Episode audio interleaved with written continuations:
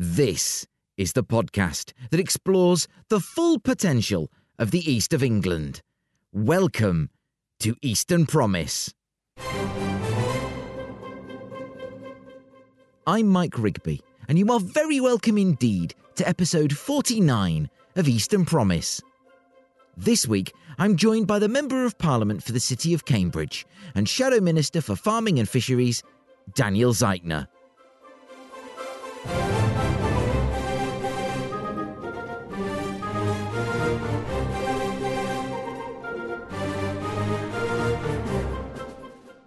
We'll be chatting about Daniel's constituency, his co chairmanship of the East of England All Party Parliamentary Group, and how he views the future of our region, including his wish to be the next Minister for the East of England.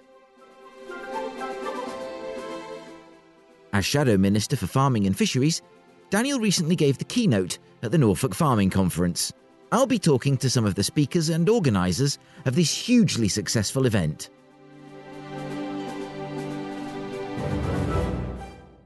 And finally, what view of Suffolk makes you swoon? What Norfolk vista makes your lister? Your favourite views in the East are this week's Crowd Sorcery.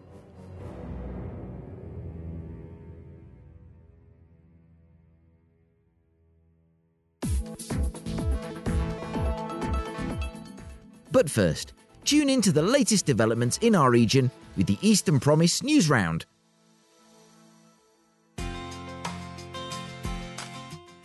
Nine projects across Greater Norwich have been put forward to get over £10 million in funding from the Greater Norwich Growth Board, a unique partnership made up of Broadland District Council, South Norfolk Council, Norwich City Council, Norfolk County Council, and the New Anglia Local Enterprise Partnership. These projects will attract match funding, boosting the total investment to a shade short of £27 million. The nine projects are a new 3G pitch in Aylsham, a cycle route between Hethersett and the Norwich Research Park, access improvements to Hethel Innovation Park and the Roman town at Venta Icenorum, a new country park in Cringleford, access improvements to Queen Hills Park near Costessey, and regeneration work to improve Slough Park and Guildhall and Exchange Street in Norwich. Councillor John Fuller, leader of South Norfolk Council and chair of the Greater Norwich Growth Board, said the GNGB is making real improvements for residents and visitors to Greater Norwich. This investment will ensure that essential infrastructure is delivered alongside housing growth, giving our local communities long lasting benefits that will make a positive difference to their lives. All power to the GNGB partnership. Eastern Promise supports this investment wholeheartedly and looks forward to seeing these nine projects come to fruition. Shipping news now. And the government has given the go signal to Freeport East, allowing the Freeport to be delivered and creating 13,500 new jobs. £25 million in government funding will provide a further enhancement to the Freeport's infrastructure. Steve Beale, Chief Executive of Freeport East, said, This is a major milestone for Freeport East and the result of a great deal of hard work from all our partner organisations. Freeport East is a locally led initiative but has global connections and ambitions. The Freeport has three main development sites at the port of Felixstowe, Harwich International Port, and Gateway 14 near Stowmarket, where work has already begun. Steve Beale went on, we will look to partner and collaborate with all organisations interested in the economic success of the region and encourage parties to get in touch with us directly. Ambitious plans are afoot to create a green energy hub in Harwich, and all the developments have an emphasis on supporting innovation, skills, and net zero, as well as acting as anchors for wider economic impact. And whilst we're looking at net zero, healthy living, and a phrase guaranteed to strike fear into the heart of couch potatoes everywhere active travel. Congratulations are due to Cambridgeshire and Peterborough Combined Authority, which has been successful in its bid for nearly £1 million in active travel funding from the government. This funding will provide technical expertise to help more people get walking or cycling short distances and has been awarded to the Combined Authority and its delivery partners, Cambridgeshire County Council and Peterborough City Council. The bid will fund an active travel advocate who would work with the proposed Active Travel Centre of Excellence at Cambridgeshire County Council to nudge people into being more active. The bid was piloted by the Combined Authority's Head of Transport, Tim Bellamy, who expressed his delight that the Combined Authority, Cambridgeshire County Council, and Peterborough City Council will be able to create a joined up infrastructure for greener, cleaner, and healthier travel. Chair of Cambridgeshire County Council's Highways and Transport Committee, Councillor Alex Beckett added By working with partners and developers, we want to ensure active travel is a part of everything we do. By doing so, we'll support not only health and well-being, but contribute to the county's target of net zero by 2045. It's encouraging that ambitious net zero targets are being set across the east of England, and it might be my fancy, but I see a bit of friendly rivalry developing between local authorities. Case in point Suffolk County Council has reduced its carbon emissions by 15% or 4,000 tonnes of CO2 in the last two years on its ambitious journey to net zero by 2030. The Council has been keen to lead from the front with its ambition to reduce its own emissions and energy costs, whilst inspiring and supporting others to do the same. Suffolk is one of only a few local authorities to publish a carbon budget, which looks in detail at its environmental impact to better identify actions needed to reduce emissions. Councillor Richard Rout, Deputy Leader and Cabinet Member for Finance and Environment at Suffolk County Council, said The Council has made incredible progress in the last few years to reduce its carbon emissions. But we are very open about the fact we still have a long way to go and much work to do. Since March 2019, when we declared a climate emergency, I have been adamant that achieving net zero by 2030 will be tough but it's a challenge that we simply must rise to, so that we can stand tall as an authority, knowing that we're doing the best we can to reduce our operating costs as an organisation and eliminate as many carbon emissions as possible. Well done to Suffolk County Council for tackling net zero head on, and I hope other authorities across the region will feel the need to beat you to the punch on this vital issue. But for more information and support available to Suffolk businesses and residents, go to www.greensuffolk.org. Finally, news of some fresh faces appointed recently across our region. And congratulations to Rashenda Smith of Nurture Marketing, who's been elected as the Federation of Small Businesses Area Lead for East Anglia. Rashenda will be using her marketing expertise and oodles of energy to deliver some exciting events and activities in the coming months. She's stepping into the very big shoes of Penny Morgan of Image Matters. Thank you, Penny, and best wishes to Rashenda. And lastly, the Admiral commands me to signal the fleet. That, from September 2023, Evie Witt will be joining Nelson Spirit as Programmes Manager. Evie, from North Walsham, is currently completing her geography degree at the University of Birmingham. She's an ambassador for the Royal Geographical Society and a former pupil of Norwich School, the head of Brook House to be exact. Her interests are leadership, education, community, conservation, and the outdoors. And can I say, how perfectly placed she is with Nelson Spirit. Congratulations, Evie, and Eastern Promise wishes you every success when you take up your post with our friends at Nelson Spirit. And that's all I wrote for this week. Send your news releases to newsdesk at easternpromise.site.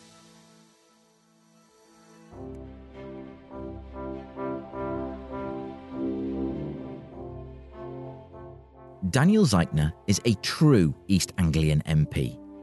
Before his 2015 election to represent the City of Cambridge in Parliament, he was a South Norfolk District Councillor for the Long Row Ward, which has since been lost to the mists of time, better known as the Local Government Boundary Commission. Alongside his duties as the Cambridge MP, Daniel is also Shadow Minister for Farming and Fisheries and led the opposition response to the Genetic Technology Precision Breeding Bill in its committee stages. This can only be great news for our region, which is leading the way on agri-tech, plant science, and gene based technologies. Not only that, Daniel is also the co chair of the All Party Parliamentary Group for the East of England, who I'll be featuring on this very podcast later in the year. I met Daniel at the offices of Ideaspace City, who very kindly lent us their wonderful boardroom by the River Cam in the heart of Daniel's constituency. It must be Idea Space, because it is a glorious, glorious day, just like the last time Eastern Promise came here. But I am absolutely honoured to be here with Daniel Zeichner, MP for Cambridge. Mr. Zeichner, welcome to Eastern Promise. It is, it is uh, a pleasure to have you with us. Delight to be with you, Mike. Could I just ask you to just give us a sort of the potted history of Daniel Zeichner, if I may? Well, I mean, my, my great joy is representing this wonderful city. And we sit here and look out over the, the glorious River Cam. It's wonderful. It took me a long time to uh, win the privilege of representing this city. Uh, I fought three general elections in Mid Norfolk, came very close in 1997, um, and then chose probably the worst time to stand for Cambridge, which was 2010 when I came third. Um, and it took Nick Clegg, for whom I'm eternally grateful, and the problems the Liberal Democrats had in coalition, to just get me over the line in 2015. And since then, seven and a half years on, uh, I'm now Shadow Environment Minister, Shadow Food Minister, Food and Farming, so very, and fishing, great for the East of England. Um, and throughout my time in Parliament, I've been conscious of the wider responsibility beyond Cambridge because I think there is such a thing as the East of England. And uh, my ultimate ambition in one day may be to be the new regional minister for the east of England. So that's a very short kind of account. that's of, very good. Of, of, where I come from and where I want to be. I mean, you, you Barbara Follett, I think we, um, as, as, as, some some listeners may know, uh, is the previous was the previous uh, minister for the east of England under the the, the last Labour government. Um, it's interesting, and you talk about uh, you know you thinking such a thing as an east of England, and so do I. And the conversations I was having with I had with Cambridge Ahead yesterday were very much based around um, th- this isn't Yorkshire. There's no overarching um, identity that people like Leeds and Sheffield and, and Bradford that, that they are Yorkshire people. Um, but what there is is some collections of very individual places, uh, unique places, Norwich, Cambridge, uh, Ipswich, Colchester, and the rural hinterland around them. Do you think that's uh, is that a way to a positive way to look at the east of England? Kind of a collective, um, a cooperative, if you like. Yeah, because these, particularly the historic cities, there's something very precious about them. They've got similar kind of pressures in lots of case, cases, transport being an obvious one, housing costs, and so on. But they're also fantastic generators, not just of, of, of economic success, but they're wonderful places to visit. Um, and they do have international reputations, Cambridge obviously in particular, but the world knows about Norwich too. And I think the East, there is something special about the East. And when I helped with Peter Aldous set up the all party group in Parliament, we kind of said we're not going to get involved in the boundaries issue. If you think you're part of the East of England, that's good enough for us. Michael Heseltine, who launched it for us, wasn't convinced. He, he kind of said, well, I think you're wasting your time which was not perhaps the most uplifting message uh, to start really, with. No. Um, but I am struck by that was three or four years ago now, um, because there was, I believe, the government made a big mistake in getting rid of all the regional structures. There's a gap between Whitehall and wherever you are, frankly. So the clamour from businesses in particular and local government in the East to have some forum where people came together was really strong. Now, a group of, of MPs in Parliament can't provide that structure, but at least we've provided a space for people to come together. And now we're finding they are very well attended, well supported, and I think we've got the basis of a, a good discussion amongst those kind of people. But for, but for people who live in the East, they know they live in the East. They watch Look East, for goodness yes, sake. Yes, indeed, they do. Um, I've always quibbled with the BBC a bit about whether Northampton's part of the East, and um, I've always thought at the weekend, I don't want to hear about another murder in Northampton, thank you. Um, but one, one can debate that endlessly. But, but for people in the East, if we do not come together, then there are plenty of other places. The North has got its act together. Um, the Southwest actually has got its act together. The southeast possibly doesn't need to in quite the same way. London is hugely powerful.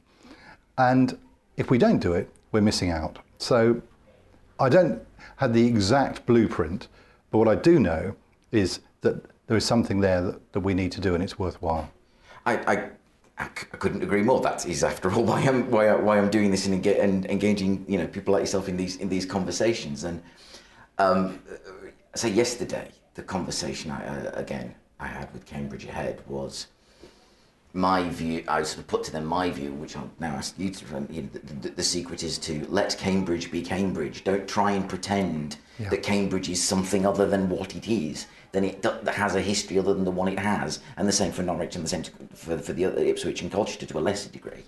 But I think it, you have to do you understand that dynamic and not expect Cambridge in where it's located in the country. You know, it, it has a 360 view, whereas Norwich and Ipswich, I'm being very city centric here, but uh, they, they naturally, because they are so close to the coast, look inwards. What's your reflections on the, the, the people I've just put out there on, on that sort of 360 view for Cambridge and letting Cambridge be what it is and and and it, looking for that, that well, those connections. absolutely, and what's more is, I mean, what I've learned as the MP is everyone wants a bit of Cambridge. Quite frankly, if there's any kind of discussion, particularly around developing the economy, people want a bit of Cambridge. So uh, there's lots of talk about uh, what's called the Innovation Corridor, which goes from North London up through Stansted mm. to Cambridge, inevitably. And there's a real synergy there, particularly through the life sciences sector and improving the transport links. And I have to say, Cambridge's links to London, both ways, and London to Cambridge, are really important. But equally, of course, there's lots of talk of the Golden Triangle and the links across to Oxford. Now, I've always taken the view that people in Cambridge and Oxford are less interested in each other, both more interested in London and the wider world. But there is, there is something there. And when you look at the high tech uh, success stories across the world that Cambridge is competing with, they tend to have that arc hinterland approach so that they can spread some of the pressures because the pressure on Cambridge is intense and there are plenty of people who live in Cambridge who, who think it's big enough already. Yeah. Um, and trying to get that balance, and that's for me has been the, the key to this discussion, to keep Cambridge special, because that's what makes it so attractive, but also to allow it to grow, because frankly, my view has always been if we don't keep going forwards, I'm afraid you don't stay where you are, you go backwards. Indeed. So, and not everyone agrees with that, and I get that. But that, that's my view on it. And certainly, I think it's the view of most of the business people I speak to. And understandably, they probably would take that view. But I want Cambridge in 30, 40, 50 years to be just as successful um, as it has been. I think there were some far-sighted decisions taken 20, 30 years ago. Um, the Science Park, of course, was hugely innovative at, at its yeah. time, one of the first. The biomedical campus, again, was far-sighted. We, this generation needs to look ahead and have a view for Cambridge ahead. And people like David Cleevely, who I've, yeah. I've been close to for many years, I think He's often talked about making Cambridge the best small city in the world. Yes. Well, I would love to do that, but I tell you, unless we sort out our transport and housing problems and deal with the inequality in the city, we're not going to be able to have that moniker, and that's what I want to see. We, when we did uh, the infamous train event, uh, we the first panel I held was on transport, and we had with us around the, the, the table uh, Jonathan Denby of Greater Anglia, we had uh, Andrew Holdsworth, who's an assistant director of development at Breckland Council, which, for those not in the know, is is sort of uh, the, the mid Norfolk area uh, from Thetford across to Dereham and Swaffham. And they own most of the stations, or they the, most of the stations, I should say, are in their patch. And we talked about um, how hard it was to get the service to hourly, and how Greater Anglia kind of uh, led that campaign. But we also talked about what the benefits and the possibilities that would flow from unlocking a half hour service. And when you've got when you throw in the biomedical campus access at Cambridge South, I think for people looking along that that sweep up to Thetford, which is kind of equidistant mm. between Norwich and Cambridge, and which is really coming along despite its troubled past. It's a beautiful, beautiful place. There, there, there becomes all sorts of opportunities unlocked um, that keeps Cambridge special allows that that growth, that opportunity to spread along that, that corridor. I mean, absolutely. And I mean, historically, we know that good transport routes have an impact. Now, I mean, geographers and economists will argue about how these things work, and it is sometimes difficult to spread success. I got in a lot of trouble some years ago by making a, a slightly crass joke about Cambourne. The time I said it was a it was a merger of Cameron and Osborne, and everyone wanted to get out, um, which w- went down well at a Labour Party conference, but didn't impress the people in Cambourne very much. So I went to see them, um, and of course the problem was they got a, a settlement which had been built without proper transport links. So here we are, 20 years on, having to put those links in, and basically done in the right way, I think exactly as you say, there's huge opportunities whether you're looking across to Milton Keynes and to Oxford, or whether you're looking into Norfolk and into Suffolk. We've got a region which has got massive potential, and my sense is at the moment we're not making as much of it as we could. So we frequently had this debate in Parliament um, that particularly the, the greater Cambridge area is one of the few parts of the country that actually makes a, a net contribution to the exchequer. Without being um, difficult about it, we would quite like to be able to reinvest some of those resources Yeah. in making sure not only can we preserve the quality of life that our residents deserve, but actually build the future, because I think the future is in this part of the country. Yeah, I mean, I, I couldn't agree more. And, and, and for me, it's about taking the, the, the individual threads of cooperation you already have between the universities, uh, Cambridge um, University, University of East Anglia, Norwich University of the Arts, University of Essex, and kind of threading them into a much stronger rope. Yeah. That, that, that, that, and a much stronger narrative. But just change tack slightly rather than I seem to be encouraging each other to agree on things. Um, could you tell me about a year in the life of the East of England All Party Group? Yeah, I mean, I think we um, we have a secretariat that helps us, and we work very closely with the um, East of England Local Government Association. So basically, our model at the moment is to lobby for resources for the East of England, and that involves basically inviting ministers along to hear from us. They don't always um, come with quite the alacrity we would like, but we've had good support from people like George Freeman. Of course, Um, yeah. We're, try- we're hoping to get Lucy Frazer, who's the new house- housing and planning minister, and obviously has an interest um, locally, Yep. along. And what we try and do is make a evidence-based, coherent argument for why the East should have some of the resources it deserves. And of course, we're helped hugely by the research work that is done by some of the organisations like Cambridge Ahead. Because one of the things that does gall us, and actually I remember having a, series of debates in Westminster alongside um, Heidi Allen um, when she was the, the Conservative MP for South Cambridgeshire, um, making the point that the, the current um, population projections the government were using were woefully inadequate and massively underestimated the pace of change. And so we keep making that point, and it's important because what it means is, at the moment, particularly things like the health service, we are under resourced for Yeah. the population need before you come to transport issues, which would unlock further economic growth.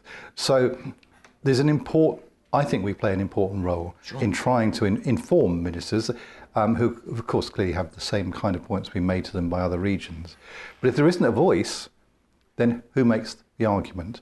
And I think the East has, has suffered in the past from individual areas making their representations, but having a collective view on how it might work and go forward seems to me to be a more powerful way of doing it. Yes, yeah, absolutely. I couldn't, I couldn't agree more. And um, there's, uh, I don't know if you've heard of the Smart Emerging. I always say I get confused between enabling and emerging, but it is emerging. The Smart Emerging Technologies Institute, um, which I was, it's being sort of led by uh, Professor Gerard Parr at the UEA, but it involves Cambridge and it involves Essex. And uh, that's a very, uh, very innovative scheme to create a data, the largest data testbed, if, if not the world, then certainly in Europe, uh, that companies will be able to come along to that line between so between Cambridge and Norwich and jack in to this massive pipe Yeah. of data that's flowing and use it for modelling, use it for testing purposes. And I was encouraging uh, Professor Parr to get in touch and say, what a perfect forum to go Yeah. along and, and gee up support from MPs.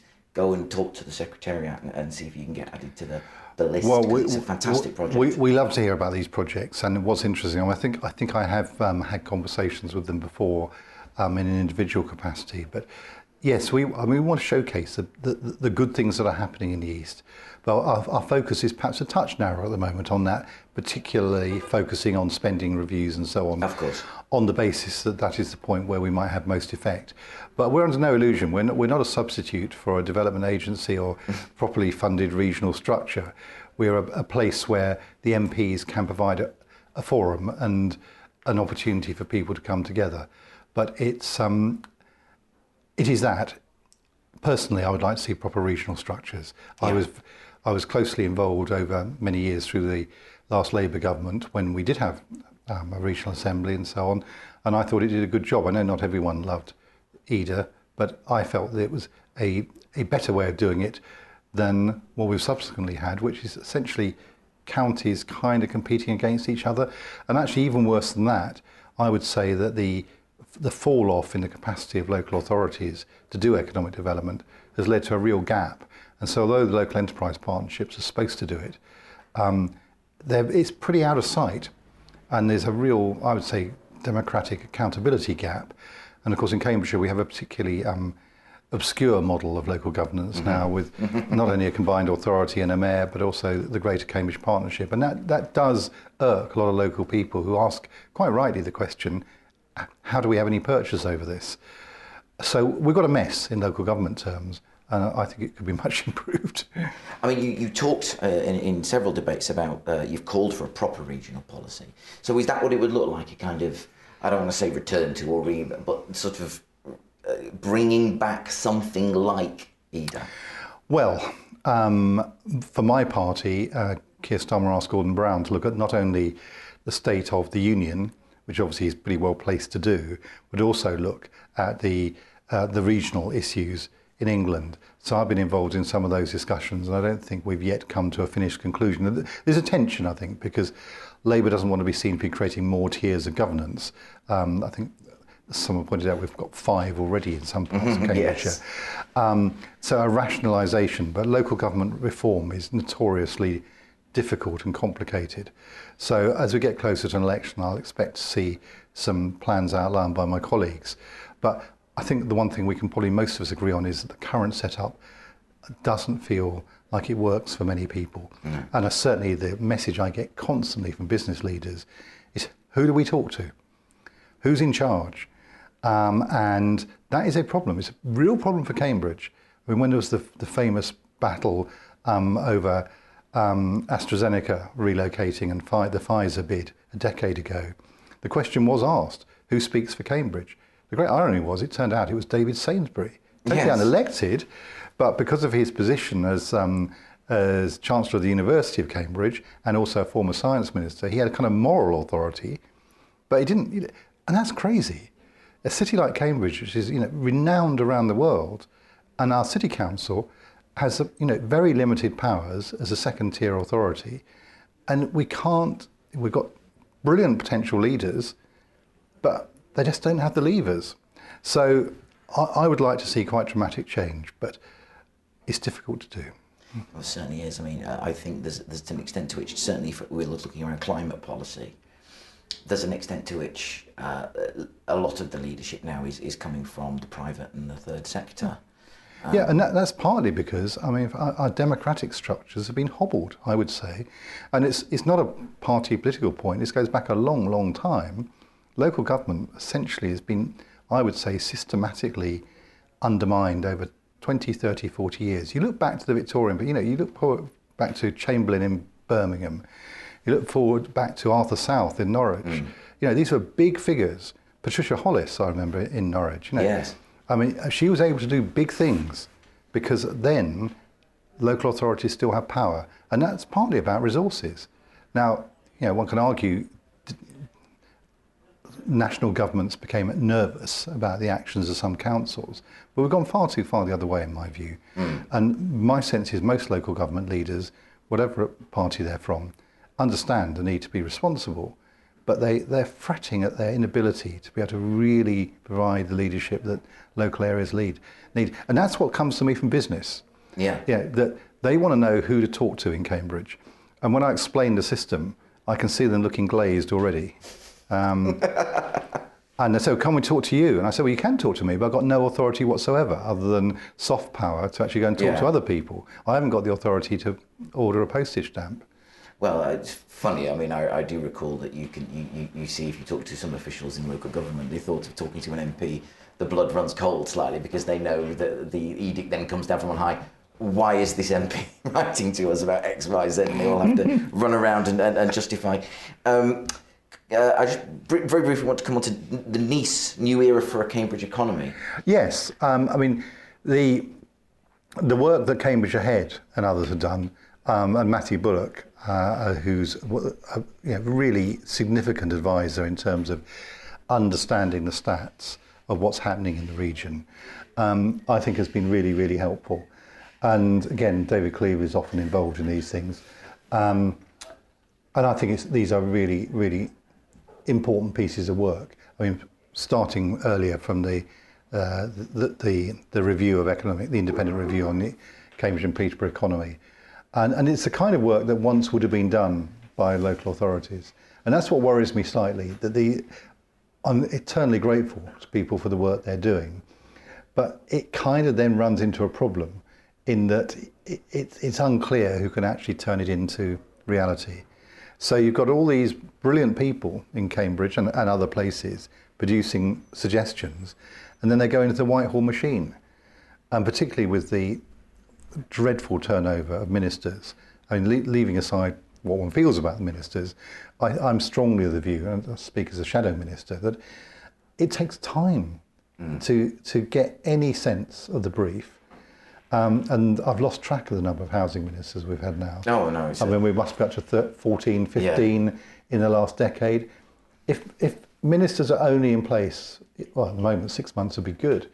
Um, for that time, then it, what it means is that there's, there's no possibility of any serious long-term thinking. So, I mean, one of my great hopes will be at some point we get. Um, I mean, I want a settled Labour government, but actually settle for a settled government. Yes, of any kind. That could actually think through some of these things in a more coherent way. Because otherwise, we just basically stumble from initiative to initiative, and just come from seeing um, some of the schools and colleges. in this constant bid culture, they're bidding against each other. Yeah. Uh, this is no way to run and plan for the future of one of the most important parts of our economy. And Cambridge is. It really is, and it will be for the future. Well, it's, it's predicted, say Savills, that by 2030, the productivity of Cambridge will have outstripped London by 6%, which to me is an amazing well, not surprised because of course we, no, we, we, we, got we got we got London housing prices, but Cambridge wages, and the, the productivity probably will look pretty good, if providing we can keep the people. And this is a, something which I think people haven't yet fully kind of cottoned onto. There's this kind of assumption that Cambridge is always successful because it has been successful. But the reason it's successful is because brilliant people want to come here. Mm. And they're not going to come here indefinitely if we can't sort out our housing, our transport, and our schools. Because the money isn't the lure it's it's the great science and the quality of life. Yeah. But our quality of life is i mean i feel passionately about this. We've got to sort some of this stuff out which is why there's a big debate going on around how we improve the local transport system. Lots of people are just concentrating on charging for road space i'm concentrating on having a brilliant transport system yeah. because without that frankly in a few years time if we're not able to attract people here, then Cambridge will gradually, like the rest of the UK, sink internationally. And yeah. that is not a good place for us to be in the future. Um, I have to say that I really, I mean, I came here today largely public via public transport. I got the, the train from uh, it goes from Norwich to Stansted, but I obviously got off in Cambridge, and it's beautiful new trains, really good new trains. Yep. Then I got the the U bus yep. from Cambridge, stop stop eight outside Cambridge, yep. and all the way to the Fitzwilliam. Um, and I think that's that, that that needs to be sort of again just to go back what we said before about the, the, the half hourly. If we can get that, I think that will be huge, Philip. Um, for the region. But I just talk about your agriculture brief a bit. You're speaking at the Norfolk Farming Conference. I am next, next Wednesday. Week. Absolutely delighted. Um, slightly tongue in cheek. I'm particularly delighted because um, it was supposed to be a government minister, and the government declined to send anybody. Um, and so they asked me as the shadow minister, which I'm thrilled about. Um, but I'm also thrilled because I'm going around the country at the moment. I spoke to northern farmers in Hexham the other week. And basically, I said, look, I don't expect you to know anything about me. I'm just, you know, a vague, obscure name you may or may not have heard of in Parliament. But if I want to be your minister, then I want to introduce myself to you properly. And and be completely upfront with you. I, I will be there to represent the sector. I won't always agree with you, but what I do offer is a genuine dialogue. And that went down very well, actually, not least because I think there were a lot of people there who actually felt La- Labour had kind of rather walked away from the countryside over the last decade. Now, my background was in Norfolk as, as a councillor. Um, although I represent you know, the most brilliant urban centre imaginable, I actually think that link between town and country is so central to mm-hmm. England and the East. Um, and I, I, love the brief. Uh, it's not just about um, primary producers, farmers, and fishers, it's uh, the whole food production system. And I've never yet gone to a conference where people are interested in food. They almost always want their lunch. um, and you know, it's a serious point because you know we, and our food system is both brilliant but also, I'm afraid, it's not doing wonders for our health at the moment for some of us. We've got an obesity crisis, and it's also not doing wonders for the environment. So we've got massive challenge to move it from where it is, keeping it affordable and fantastic, but making it environmentally more friendly and more healthy. So what, what bigger challenge could there be in politics? So that's what I want to talk to them about. Yeah, I'm, I'm sure I know they're really looking looking forward to it. And um, Belinda Clark, yeah. Dr. Belinda Clark of Agritech E is in the chair. Who she is, and and I think um, John Alston, um, who I remember from many years ago. I oh yeah, yeah. Um, uh, for me, it's a slight blast from the past because I yeah. Um, I remember attending events. I, I, used to work for the last directly elected member of the European Parliament for Norfolk, Clive Needle, and we met a, a lot of farmers, land managers, food producers through what were five very happy years for me.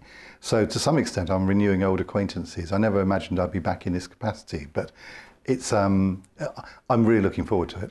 Do you know Clarke Clarke Willis? I don't.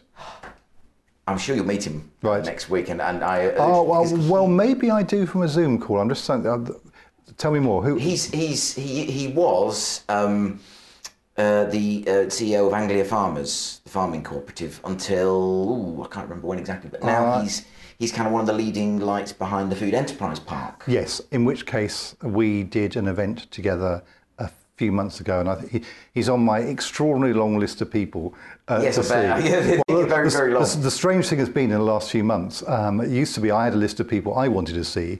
Now it's turned around. There's a whole list of people who want to see me. Now, I couldn't yes. possibly comment on why that might be, but. Um, I just wish there were more hours in the day yeah, because it's, it's yeah. fantastic. I mean, I took on the fishing brief as well this time last year, which is a whole different world, but fascinating, hugely interesting. So I'm also on a tour of the uh, fishing ports. I started in King's Lynn um, with, oh, wow, um, yeah. at, the, uh, uh, at um, uh, one of the shell fisheries, and that was a really interesting experience. I had visited them before many years ago when I worked for Clive Needle, so it was a kind of again renewing old acquaintances. But it, it, that's a tough industry yeah. and really hard, and the wash fisheries had a hard time recently. Um, but again, uh, it was fascinating because for me, I suspect it was the first time many of those people had seen a Labour politician for a long time. And although there was initial suspicion, I hope people left at least with the, were left with at least with the impression that I was open to dialogue and willing mm. to listen. Well, what's interesting about Clarke is, and I know Belinda's the same, but Clarke is, and I've interviewed him, uh, an what I term an agri-futurist. He is a, he he has he's one of these people who who is nominally retired, but is never likely to retire. Yeah. And but he has a very clear-eyed view of the future of agriculture and the future of food and where it's going. And that's what I found interesting in his contribution. I think it was a conference that I was chairing a session of, and yeah, and I thought, yeah, this is something. I mean, quite an interesting view of the changes that are going to happen and how quickly. Mm-hmm. Um, and if that's the case, then we need to work with them. All I'd say is that, a, as far as I can see, there is a huge farming community out there that doesn't have much of a voice. Yeah. Yeah. I, t- I find I'm, I'm beginning to notice this going around. All the places I go to are the places all the politicians always taken to. Well, that's and, yes, of course. And they're very engaged and they're very good. But my experience as being a a very rural councillor in Norfolk 20 years ago is that there are many farmers who are keeping their heads down and just hoping some of the changes go away. And actually, we go and see some farmers um, in and around Cambridge for whom that's absolutely the case. Yeah. And I worry about them because, particularly with agricultural support being withdrawn, these look like hard times. Yeah. Um, I feel I feel like I'm about to sort of commit that the sin of, sort of also mentioning um, uh, Condimentum on the Food Enterprise Park, which which I get, which I know that um, the former prime minister um, visited, Yes. and uh, they're doing incredible things like looking how they can deactivate the, the, the enzyme that makes mustard hot to use Yeah. it as an, a, a, a gluten-free flour. Yes, this has been explained to me as well. So, Ah, so um, yeah, yeah, right, yeah. um, yeah, I'm, I'm, I'm preaching to the to the converted already, or not not not even converted, the choir. Um, but what I, I found interesting about that is Dave Martin, who uh, runs, who's the CEO of Condimentum, brought in by the mustard grower and the mint growers, and he's a Scouser.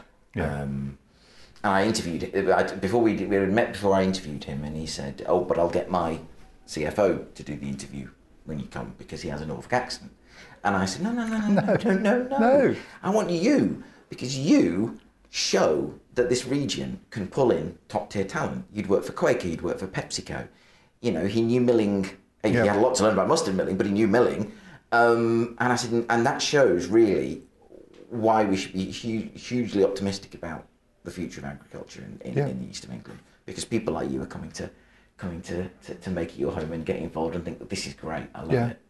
Well, there's so much we can do, but again, my sense of the farming sector is that people operate within the structure that is set out. There's a politician's job to work out what that structure is. People will do what they're asked to do. Yeah. Um, but we've got to have a bit more clarity about where the future lies.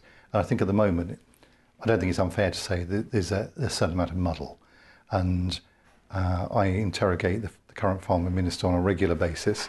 Uh, Teresa Coffey and I had our first uh, uh, dialogue across the dispatch box um, last week. I think she was a bit tired having come back from COP27. Yeah. I, am sure it'll go better next time. I have no comment to make. How are you for time? How much?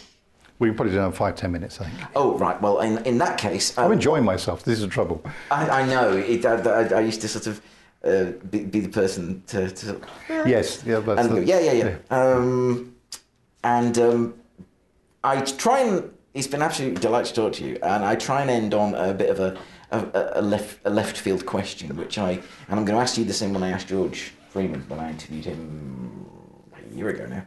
He was the first interview I, I put out there. Parliament is not, should we say, the most well. Well, they do their best, but it's it's a bit of a rickety building. I think it's fair to say, and the chances of lifts getting stuck is not outside the realm of possibility. So, which MP, any party, um, George went. George, when I asked him, went way back into the mist of history. Uh, would you like to be stuck in a lift with? Well, it sounds absolutely awful, but George and I get on very well. Um, and in the, in his, I mean, he, I think he might be the MP who's now either resigned or been sacked most from government in all time, as well as I can make out. so I would very happily be stuck in a lift with George. Um, to my horror, the other day, I discovered that um, this, I'm in One Parliament Street Ah, uh, with, the mo- with some of the most rickety lifts. Um, and clearly, the punishment beating for former senior ministers is to be sent to One Parliament Street. And there was a period of time when a certain Boris Johnson was, was exiled to the second floor. And um, I do remember the, the much missed and dearly lamented loss of David Amess. David and I, again, Yeah. got on pretty well. And he and I used to stand in the lift with Johnson, looking at each other, wondering what on earth we might say. And I mean, I thought it was reasonable that I had nothing to say to Boris, but David clearly didn't have much to say to him either. and then, uh, to my absolute horror, yesterday, I found myself in the lift with Jacob Rees-Mogg, and that would have, that was that will be a challenge. I, he's of course notoriously very polite, Yes. but I have to say there's probably not a common ground. So we will we will see how this goes. Um, so I'm, I'm very much talking about obviously uh, politicians on uh, the other side of the political spectrum, but um, any of my colleagues from the Parliamentary Labour Party would be fine. And I have to say, Chi Onwurah, who's the Shadow Science Minister and who's just down the corridor from me, um, I don't think we have been stuck in the lift, but we are frequently in the lift together.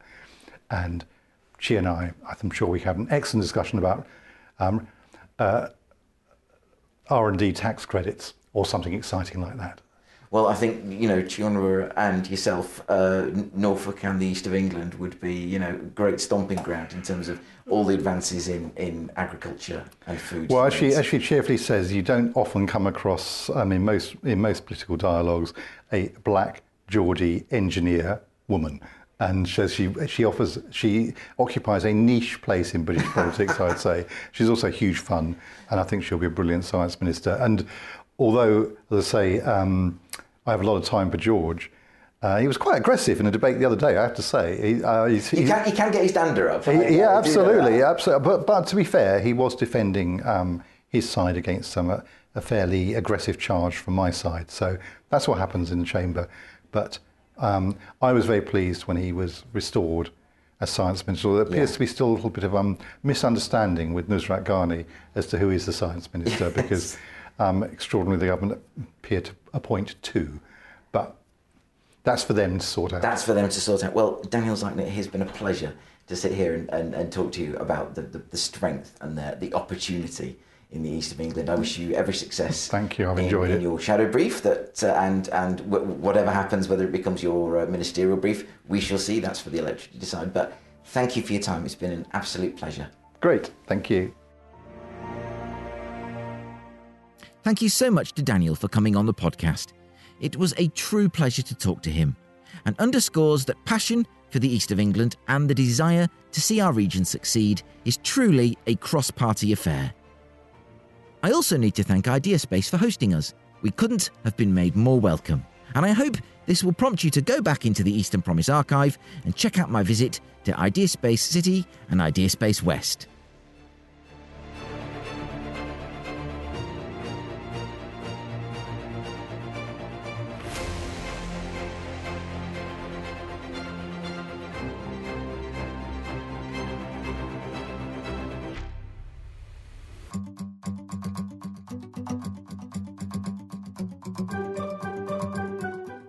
Long after our chat, Shadow Farming Minister and MP for Cambridge Daniel Zeichner gave the keynote address at the Norfolk Farming Conference. Hosted by the Royal Norfolk Agricultural Association last November at the Norfolk Showground, it was chaired by the extraordinary Dr. Belinda Clark of Agritech E. Oh, it's been amazing. I mean, fantastic to see everybody back here after a hiatus of a couple of years where the conference hasn't happened. So we've heard a lot. We've heard from the Shadow DEFRA Minister about what he will do if and when he became got the keys to Nobel House, uh, which DEFRA's headquarters. We've also heard a lot about water in this session. We've just been talking about the regional draft plan for water resources for the east of England, which is one of the most water-stressed counties in the UK. We've also been talking about natural capital and biodiversity and how to manage that and what the policies need to be in place as well as the science. You'd expect me to talk mm. about the science. So it's been a real fun packed afternoon. We look forward to hearing more uh, in the next session. Thank you very much, Belinda. Thank you. Belinda Clark. Although I wasn't able to attend the whole day, I did arrive in time to hear General the Lord Dannatt, chair of the Norfolk Strategic Flooding Alliance, speaking in measured yet clear terms about the state of the county's water and the challenges facing us. Also speaking to the conference was Daniel Johns, CEO of Water Resources East, and I caught up with Daniel during the coffee break. I'm here with Daniel Johns, uh, CEO of Water Resources East.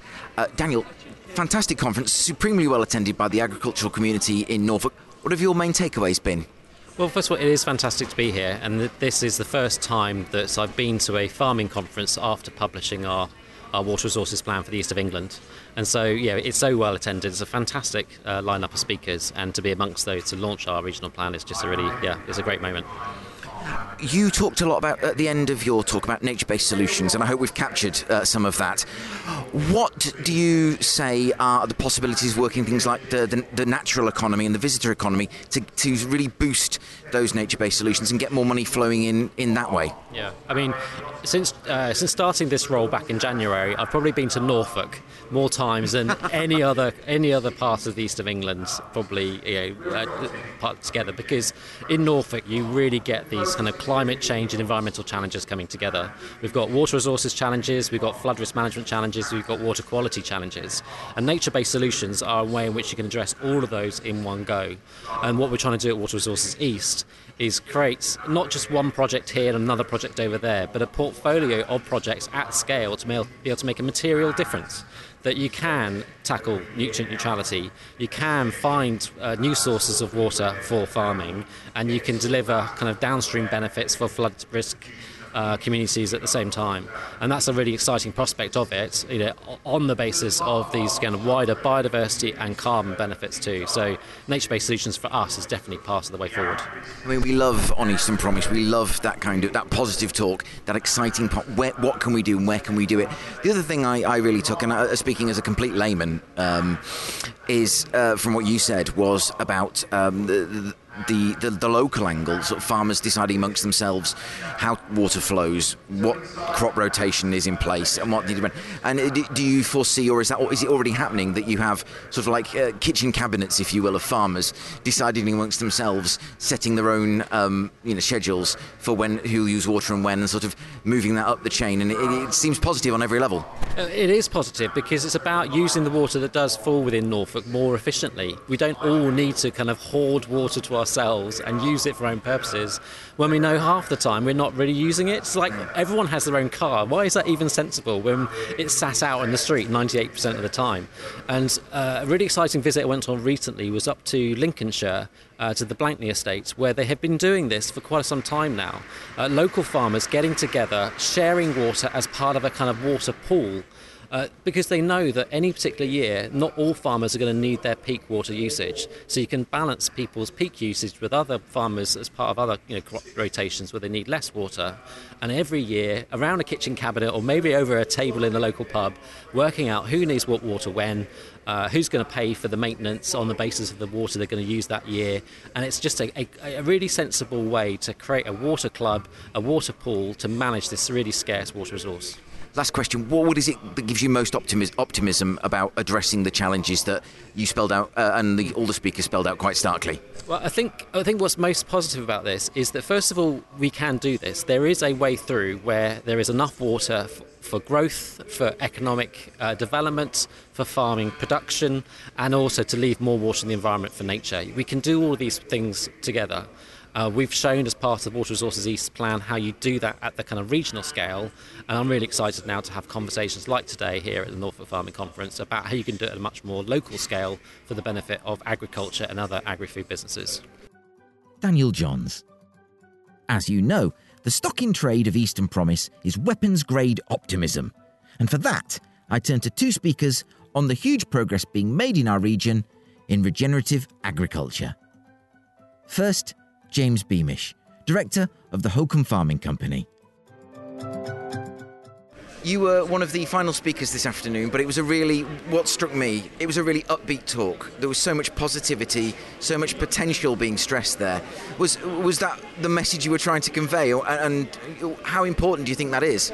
Absolutely. You know, it's an exciting time for farming. There's a lot of change at the moment, but, you know, change is always good. There's always opportunity comes from change. So, yeah, from a farming point of view, there's some challenges out there, but absolutely positive at the moment. I mean, you, you, you stress one of the, the, the, words I like most on the Eastern Promise podcast, which is opportunity. And um, how important is it to sort of reach farmers at an event like this and, uh, you know, across the region? There can't be a more Norfolk, Norfolk name in farming than Holkham. How important is it to reach farmers and, and, and stress those positive opportunities? I think vitally important. You know, uh, there should be more collaboration in farming. I think, you know, if we're going to make a successful industry, we've all got to collaborate more in the future. So events like that, bringing this together, it's, you know, it's the home of farming of the RNAA. That's where it should be. So. Well, it's, it's been fantastic to hear to hear such an upbeat, upbeat take um, on the industry this afternoon. Thank you very much. You're welcome. Thank you. James Beamish. And also speaking to the conference was Nick Padwick, Farms and Estates Director of Wild Ken Hill Farm thank you for such a positive talk this afternoon on, on soil, soil health. Uh, and I'm speaking as a complete layman on the on the matter. Uh, what is the one thing you wanted people in the hall to take away from what you said this afternoon? I think to understand soil succession and actually understand that um, by putting on fertilizers, pesticides, herbicides, really and using cultivations, really damage our soils. They're damaged enough as, as they are, but to be sustainable going forward, what do we have to do? What do we have to put into our soils to, to make them come alive? And that is microbes. And it's about how we then uh, take our microbes and apply them uh, to, to make our soils healthy. You, you really, I think, ended this uh, conference, uh, you and your fellow speakers, on a note of, of positivity and hope. What gives you the most optimism going forward, looking at, at agriculture in, in the region as a whole and, and Norfolk? Well, seeing seeing what I know we can actually do to our soils now, um, it's just such a shame that I'm coming to the end of my career, uh, and we've kind of like seen the answer to, to, to the problem of our soils. Um, it's not going to be very attractive to those people who are out there selling fertilizers and chemicals, but it's about people understanding what is in their soils and how they can put the life back into their soils to recycle everything that's already there. Well, what a fantastic uh, way to end the conference. What a great, great um, story of positivity there. Nick, thank you very much for your time. Absolute pleasure. And the final word goes to the effervescent Holly Whitaker of the Royal Norfolk Agricultural Association, our hosts for the event. Uh, well, first of all, it was wonderful to see everybody at the Norfolk Showground. You know, this is bringing the conference back after COVID, so it has just been great to absolutely fill the arena here at the Showground. And it's just so wonderful to hear so many proactive speakers, you know, what the future of agriculture holds for our county and how farmers can be a part of that, how we can all work together, you know, science, innovation, technology. There's just so much out there and so much collaboration. And it, it's great to see. It's just, it's so positive. I know we listen to the news and things like that, and it's a bit doom and gloom, but you come to these and you actually realize that some of the problems, we're all facing them and we're all in this together. So, you know, it's like one big cheerleading team. We're going to do this. well, I'm, I'm really pleased you pick up on that because um, uh, Eastern Promise, as, the podcast is, is uh, it's been called relentlessly positive, and uh, you're right, and that's exactly what I got. The, yes, there's a lot of doom and gloom in the news, but there's there is also a lot of hope, a lot of positive stories, particularly in that last session. I wasn't here this morning, but the last session was was very much what you can do uh, and the benefits and return you can get out of, of, of farming in a, in a particular way. Um, what do you think the big takeaway is for people like me who have absolutely no background in agriculture? What what should we take from today? Um, I know this might sound very kind of simple, but the takeaway is is that farming's forever. We're, we're always going to be here that for generations to come. There's been generations before us, and there will be generations um, going after us. And that you know we're here to feed the people of Norfolk. We're here to feed the people of England and the world. And I think that's something. Be proud of your farmers. Know where your food comes from. You know, support your local farm shop. Support your local farmer. Thank a farmer. You know, these guys work tirelessly, men and women, all day to, to, feed the nation. And I think the big thing is is, is to go out and thank them and to, to be 100% proud of where your food comes from. If the afternoon session was any guide, I definitely plan to attend next year's event in full. To be sure, there were stark warnings on difficulties and challenges ahead, but there was also a determination and a belief that Norfolk can rise to these challenges. Thank you very much to our friends at the RNAA for allowing me to join the event.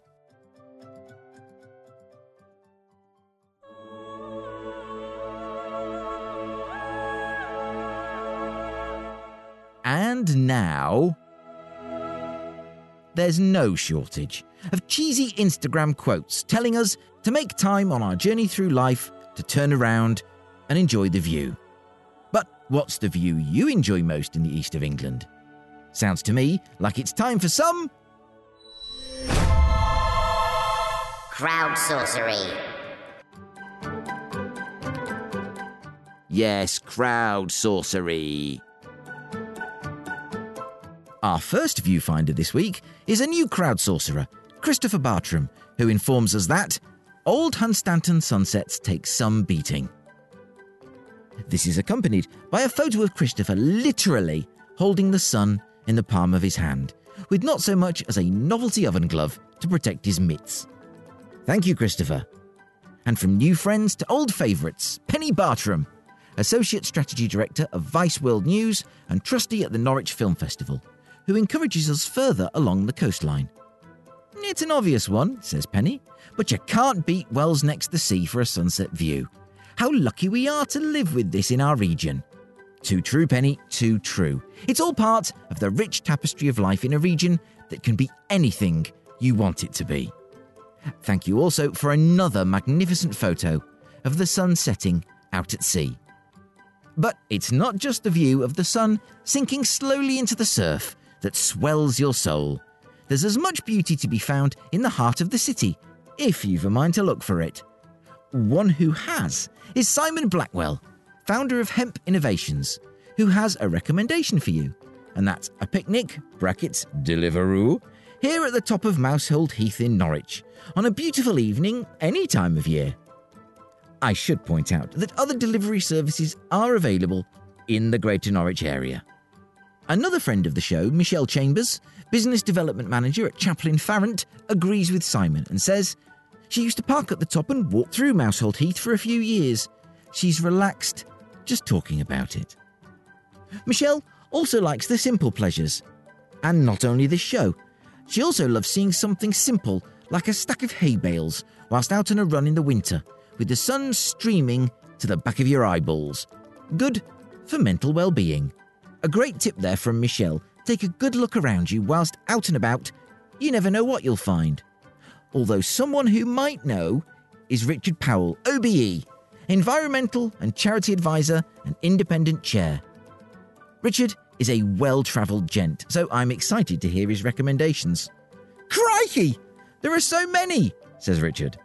Standing on the tower of Hardley Church near Loddon, you can see Yarmouth, Norwich, and Lowestoft from there, overlooking the once Roman estuary of Breydon. Another great church roof tour is St John the Baptist, Norwich's newer and second cathedral, or first, depending on religion.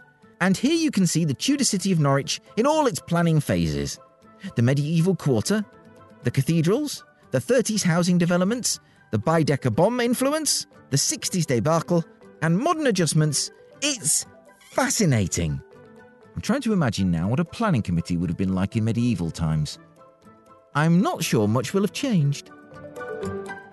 I'm lucky, says Richard, to have worked all over the East, and my favourites are overlooking the Blackwater estuary from Tolleshunt D'Arcy in Essex, the sun rising over the wash at Snettisham RSPB Reserve, and the sight of over a hundred thousand waders coming into roost at high tide, and 70,000 pink footed geese rising to go inland to feed.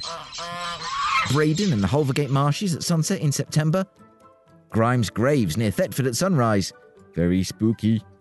And finally, the views of the Deben Valley, Constable country, from Flatford Mill, especially when the cows and the buttercups are out. They're not on strike as well, are they? I could go on, but no, you say. I most certainly would not, Richard. That's a tour guide in sound right there. And Reuben Woolnough, geology and environmental science teacher at East Norfolk Sixth Form College, agrees. I wish I could get access to the top of Raveningham Water Tower, says Reuben. It can be seen from miles away, so it would have great views. So, if there's anyone listening from Anglia Water or someone with a very long ladder, Reuben Woolnough has a job for you. Brian Bush, meanwhile, takes us away from the Waveney Valley and back to the coast. Always that massive and beautiful sky at Holkham, with stunning beach and landscape, says Brian. Then a very nice coffee at the lovely newish visitor centre. Couldn't find a picture immediately, so you'll have to imagine, says Brian. Oh, I'm imagining, Brian. I'm imagining.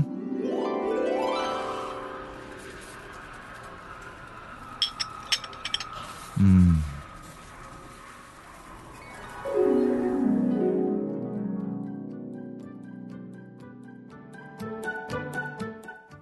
Oh, sorry, a bit distracted with the coffee there.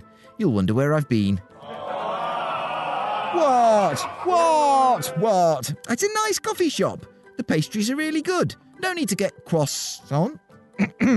yes, all right, all right, all right. Rich Saunders, lead technical support specialist and junior developer, is 100% behind you, Brian. Kett's Heights is also fantastic, says Rich. Thank you, Rich. I'm not sure Ket enjoyed his view of the heights from the top of Norwich Castle quite so much. The final word this week goes to Neil Griffin, innovation and high performance consultant and 2am problem solver. Like, Who on earth set my alarm for 2 a.m.? Here you go, Mike. This is where I grew up, in Thorpeness. This wins the best golfing hole vista too, I think. I was lucky enough to see the house in the clouds out of my bedroom window each morning. And for those of you who don't know, the House of the Clouds at Thorpeness is worth a Google because it looks like something from children's TV, Dr. Seuss, or something Harry Potter might live in. Quite extraordinary. Thank you all for sharing your top views across the region. And thank you all for your photos of aforesaid views. I am afraid I haven't done any of them justice in my brief descriptions. But next week, there'll be a grinding of the gears as I ask you for the mightiest mechanical marvel in the east of England. It could be the locomotives on the North Norfolk Poppy Line. Then there's the steam powered Titans of the Charles Burrell Museum in Thetford. Or the Sally B, the Imperial War Museum Duxford's airworthy B 17 bomber. Or, sticking with US air power, it could be the mighty V 22 Osprey tilt rotor aircraft that fly from Suffolk but are a regular sight across the region. Modern or ancient, airborne or pounding the ground. You decide the terms, I read them out. Job done. Thank you to Daniel Zeichner MP for his valuable time. Thank you too to Dr. Belinda Clark and all at the Norfolk Farming Conference. I am really sorry I couldn't cover more of the event. I'm also grateful to you, my crowd sorcerers, and to Engineer 49, a man who won't ever die, he'll just be faded out. Most of all, I'm grateful to you for your company. I'll be back next week with Ros Bird, Chief Executive of Anglia Innovation Partnerships, which manages Norwich Research Park, one of the most exciting hotbeds of science and innovation in our region. Until then, bye for now.